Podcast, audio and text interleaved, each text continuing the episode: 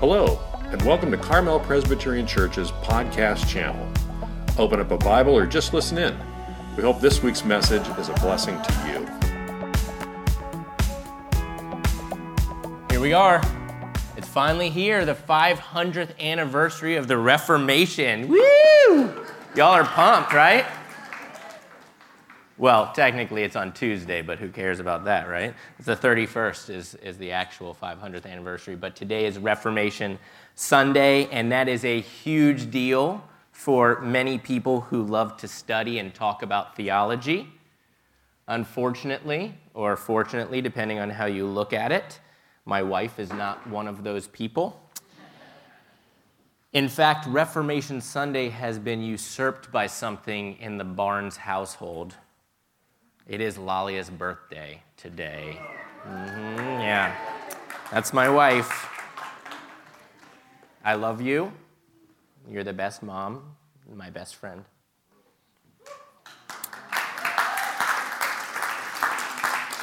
So we were talking, and I think the last time that I preached was on Mother's Day, and I got her a um, present of a sermon. And she liked it so much that I thought I would do the same thing for her birthday. So you're welcome sweetie. Um, so, for the past seven weeks, Pastor Rick has taken us on a journey through time. He wishes that he could be here to wrap up the series, but he's been quite sick for a solid week now. In fact, in 13 years, this is only the second Sunday that he's missed for any other reason besides vacation. And it's an impressive run for sure, but we are praying for him to rebound quickly so that he can actually um, celebrate and rest on his vacation next week. So it's his actual vacation ne- next week. So I've been called in on this family Sunday to pitch the ninth inning.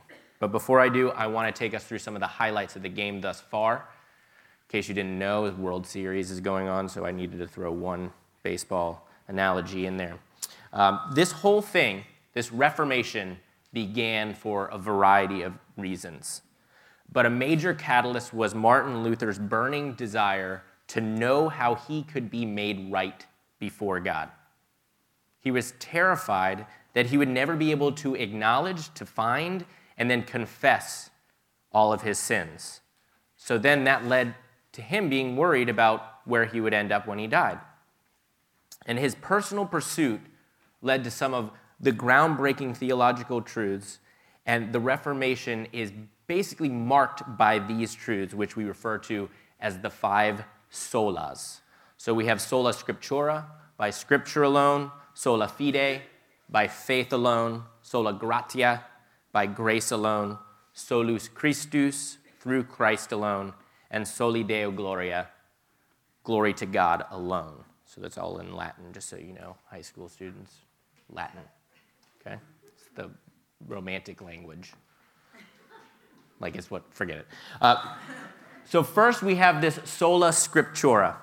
Scripture alone means that the Bible is our ultimate authority for faith and life. It is the Word of God and it takes priority.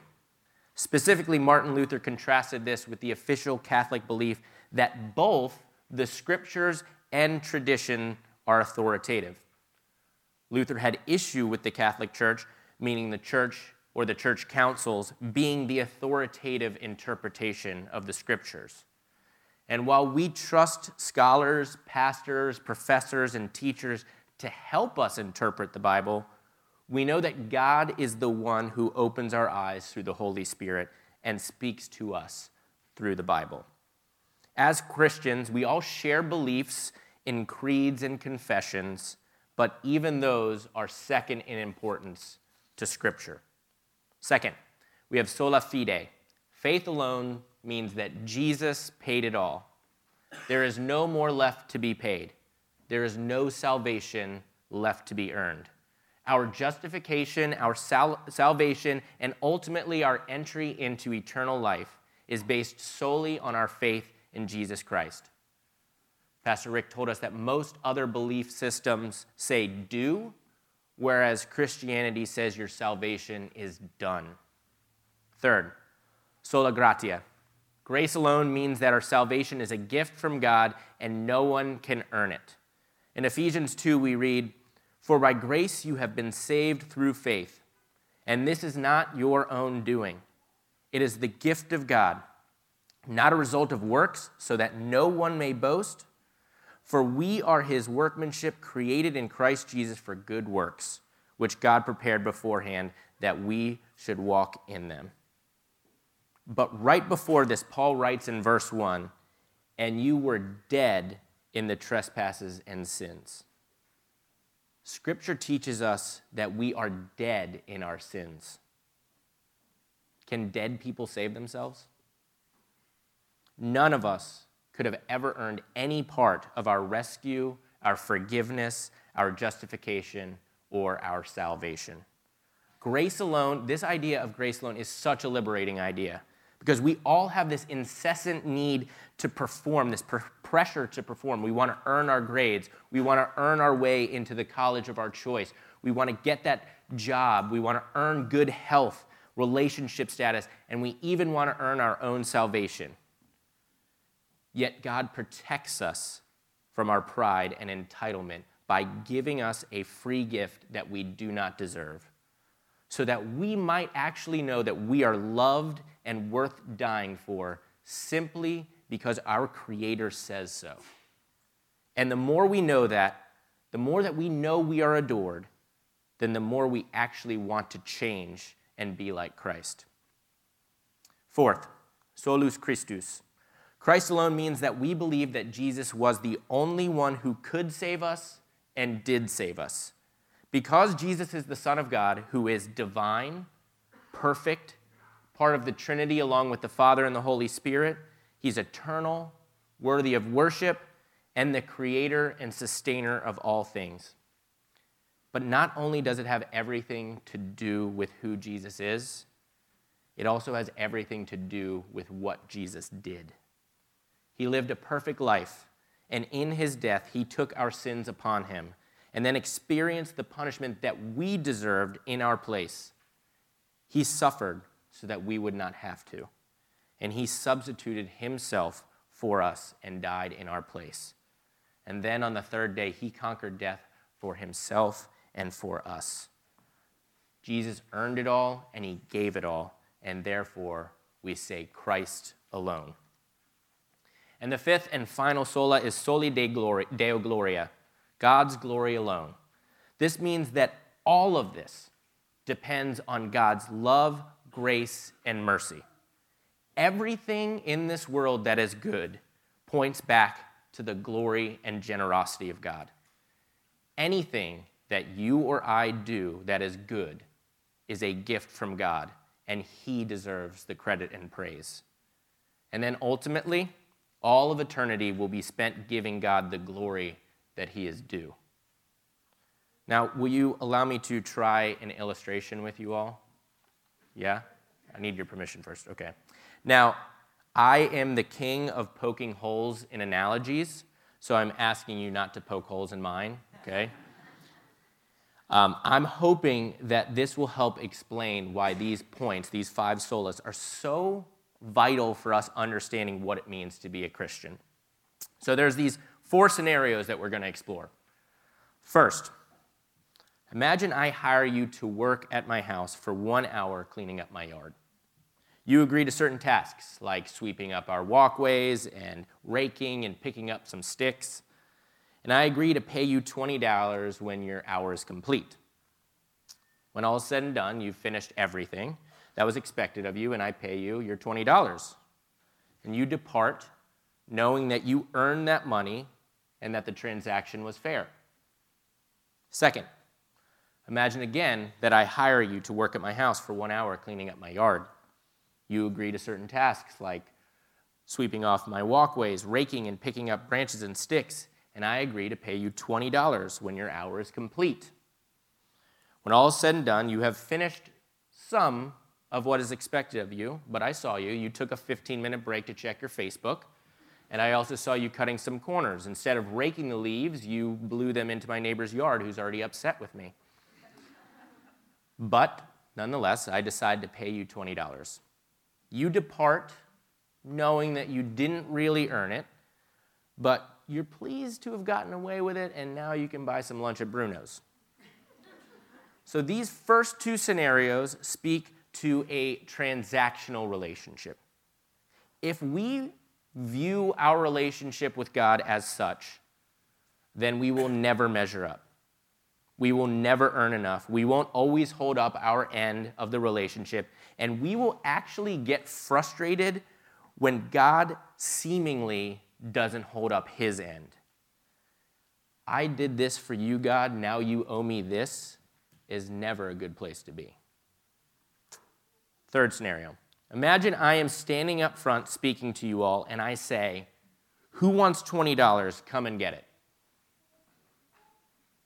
Seriously, who wants $20? Come and get it. who wants $20? Come and get it. Come on. There you go. Come on. All right, wait, wait, wait. Tell everyone your name.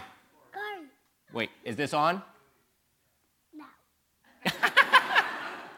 What's your name? Corey. Corey. Okay. Corey, did you earn that money? Yeah. You did?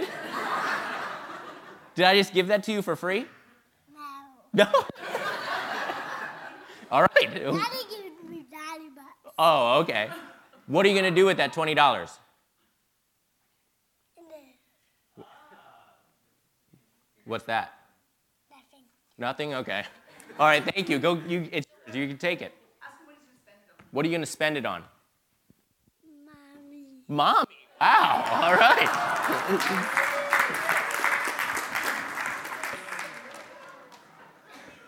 Okay. Now, did he earn that money? Not really. It was a gift from me, but I would argue that he actually still has reason to boast. He was the first one to come up here. He was the smartest and the most bold. the gift was free, but he played a part and will at least partially think that he earned some of it. He deserved some of it. Finally, and this is what grace alone really means to me. Will Deanna Tovar de la Vega please stand up? Please stand up, Deanna.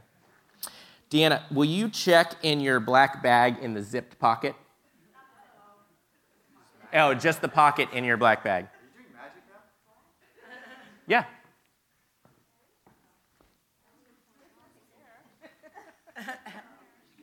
In the pocket, inside. Oh, inside.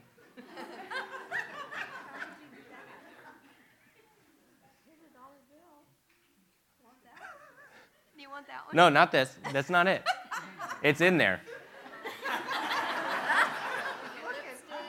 There's a key to the car. This is not working as I expected. This is from Amon Jordan. What? It's right on the front, Deanna. okay, here's the mic. Did, did you earn that money? Kind of, because I had to dig for it. No. No, I did not. Okay, I did not all right. earn it. That was a free gift, Somebody right? slipped it in my bag. Yeah, right? Yeah. Someone slipped it in the bag. Yes. All right, what are you going to do with that money? Every, everyone I'm wants to know. I'm going to give it back to you. No, no, that's your money. That's for you. Okay. I'm yeah, all the Thank you, Deanna.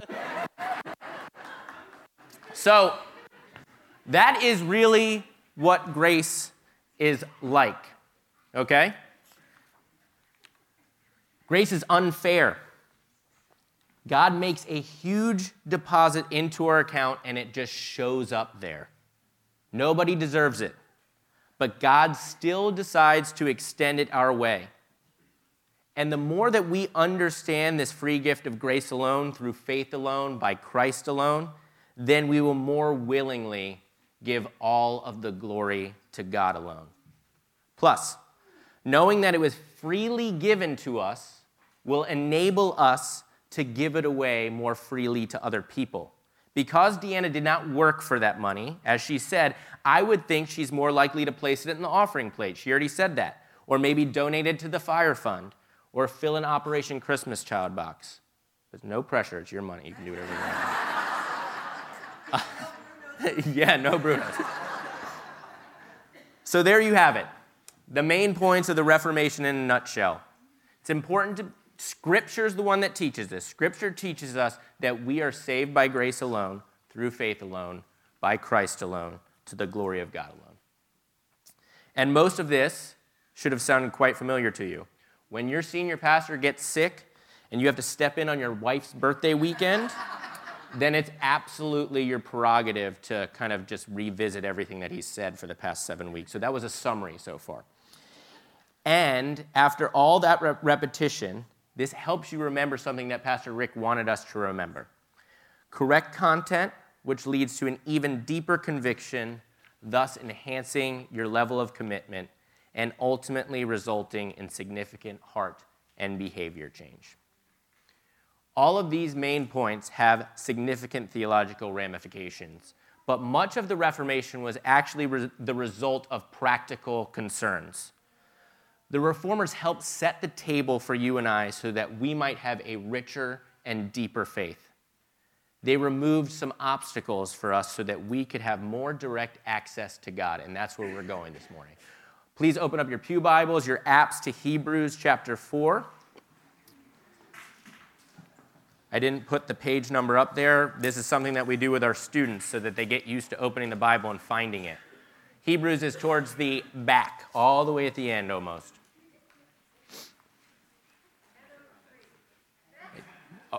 1003, there we go. I don't have $20 left. I'm sorry.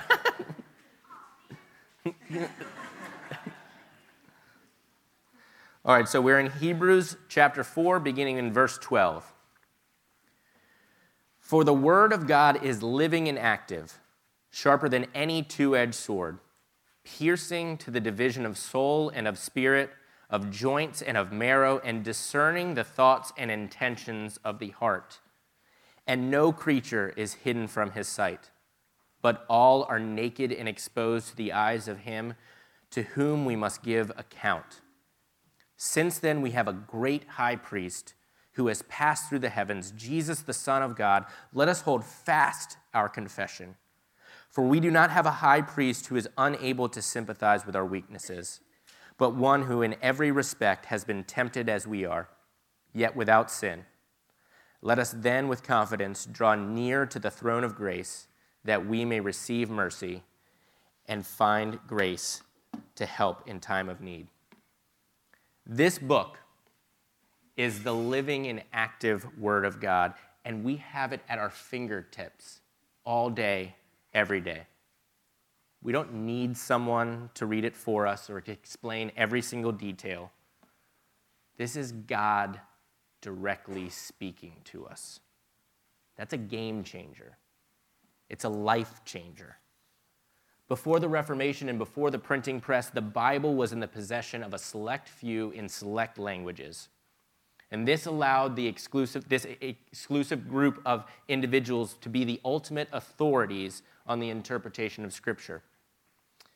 But as Luther and the reformers knew, the Bible needed to be in the hands of the people so that they could not only study it for themselves, but this I think is really important, but also to give new perspectives, like from a female point of view or through the eyes of a peasant. Seriously, think about this. The story of the bleeding woman who touched Jesus' cloak was being taught by unmarried celibate men, right? Or when Jesus said, Blessed are you who are poor, for yours is the kingdom of God, the scripture, that scripture was being interpreted by the wealthiest and most powerful people in society. The reformers were frustrated with the Roman Catholic priests, bishops, and popes acting like the middlemen between God and the people. Not only did this put an unnecessary hurdle between God and his family, this power started to corrupt some of the Roman Catholic leaders as they began selling indulgences. They were actually selling forgiveness and charging a price for the reduction of punishment and penance. But we don't need a middleman. Jesus is our great high priest. We have an all access VIP pass to the throne room of God. Take a moment to let that sink in we have a direct line of communication. we're invited into the king's court. We have the ear of the creator of the heavens and the earth. We speak, and he listens. For centuries, the Roman Catholic Church attempted to put priests between everyday Christians and Jesus. And this practice, it didn't come out of nowhere. There's biblical precedence for it. It began with the Israelites and the descendants of Aaron who acted as priests on behalf of the Jews. God instituted this paradigm, but he shifted it with the life, death, and resurrection of Jesus Christ. We now have a perfect high priest who not only lived a perfect life, but who also experienced the temptations, sufferings, joys, and this is one of the hardest things in life the occasional monotony of human life. He sympathizes, even empathizes with us. He is compassionate and slow to anger, and his sacrifice was once and for all. It is finished.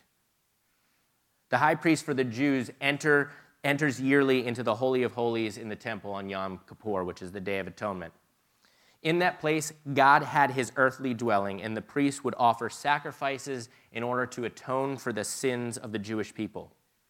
Now, there's this legend, and it's not substantiated by scholars, that says the high priest would enter the Holy of Holies with a rope tied around his waist or his ankle. And as the story goes, if the priest had not been properly sanctified or cleansed, then he would instantly drop dead. At that point, the men on the other side of the rope would drag him out so that they didn't need to go in too and risk dying due to the fact that they were bringing in sin into such a holy place. And we no longer have such concerns because the moment Jesus died, the temple veil tore from top to bottom, and God extended VIP status to all who believed in Christ. And Jesus is seated on the right hand with the Father, constantly making petitions for us and inviting us into an unashamed relationship with God.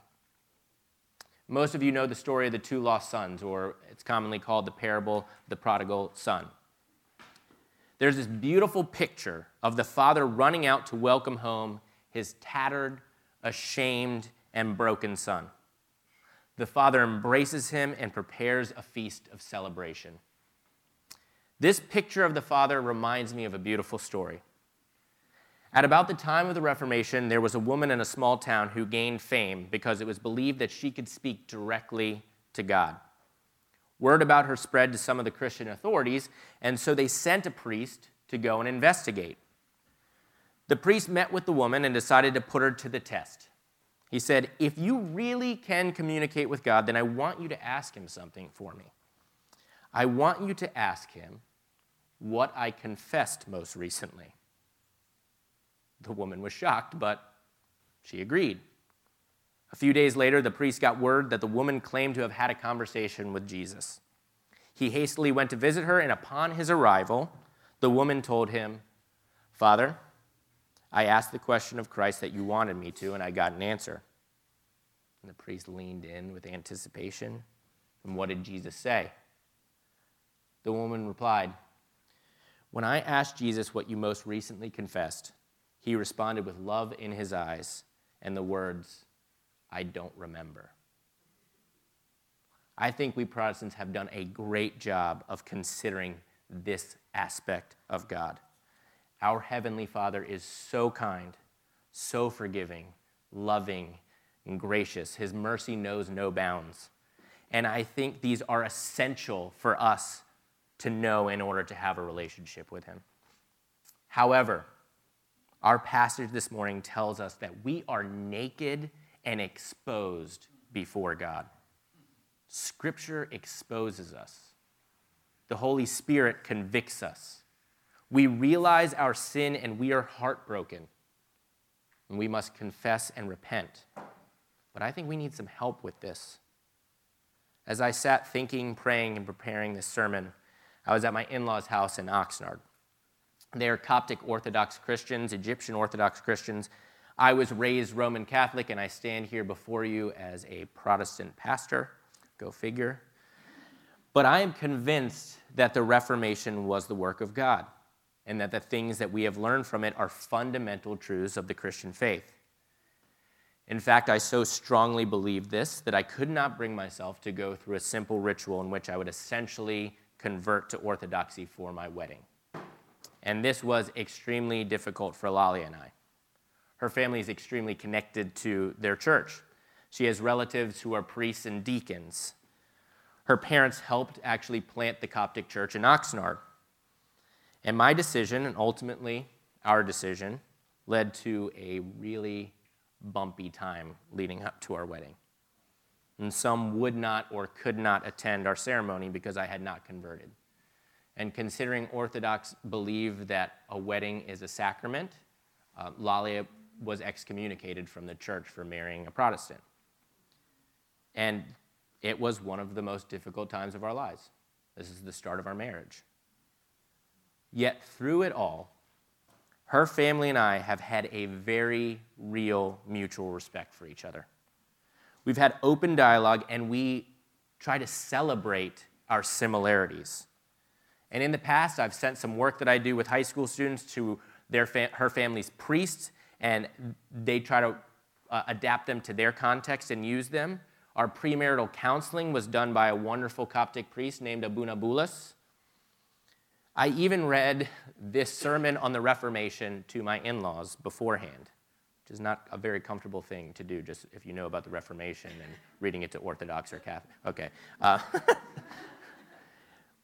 but my father in law said it was okay. And he even said he wants us all to pray. He wants us to pray specifically for the Copts in Egypt as something um, has been going on that our news doesn't report the fanatics have just been murdering priests in the street and putting the, the sign of the cross on their forehead. And they've been shutting down their churches. So he covets your prayers. And that's what's going on in their neck of the woods. As Protestants, I believe that we could learn a great deal from our Catholic and Orthodox brothers and sisters. Their reverence for God and His holiness are humbling. There is beauty in their ancient liturgy. They constantly remember the martyrs and the, the people who established our faith. Their worship is experiential and it, it always revolves around the communion table. And they take confession seriously.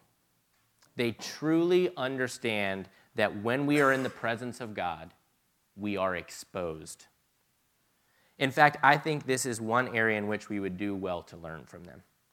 The Reformation began with a man, Martin Luther, fully understanding the holiness and righteousness of God. Luther knew that he could never measure up, and he knew that Christ had done it all.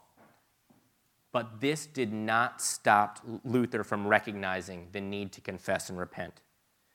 In fact, he realized that we should confess and repent all the more so as not to cheapen the sacrifice of Jesus Christ on the cross. James 5:16 says, "Therefore confess your sins to one another and pray for one another that you may be healed. The prayer of a righteous person has great power as it is working." I've been in the church for a long time. Prayed for a lot of people. This verse is constantly quoted when we get together to pray they forget one part of it that first line. I never hear anyone quote that. Confess your sins to one another and then pray for healing. I want to end this morning with a challenge to us all. Perhaps my favorite idea that was reclaimed during the Reformation is this idea of the priesthood of all believers.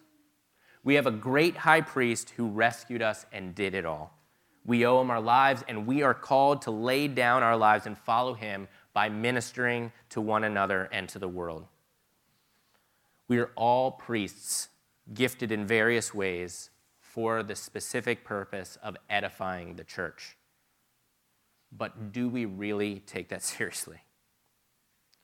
If we are saying that we no longer need middlemen, then are we fulfilling their function for one another?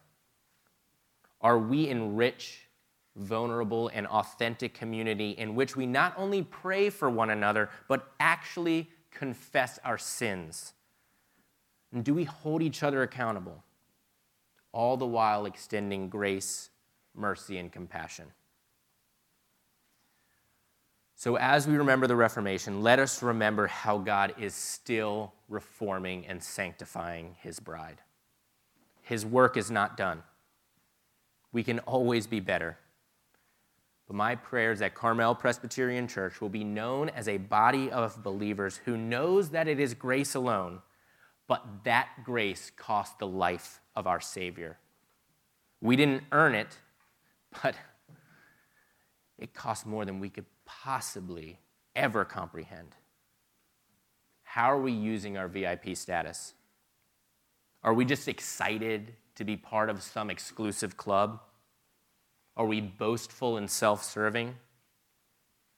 Here's my suggestion use your VIP status to get other people in the door, get their names on the list. After all, the bigger the party, the better.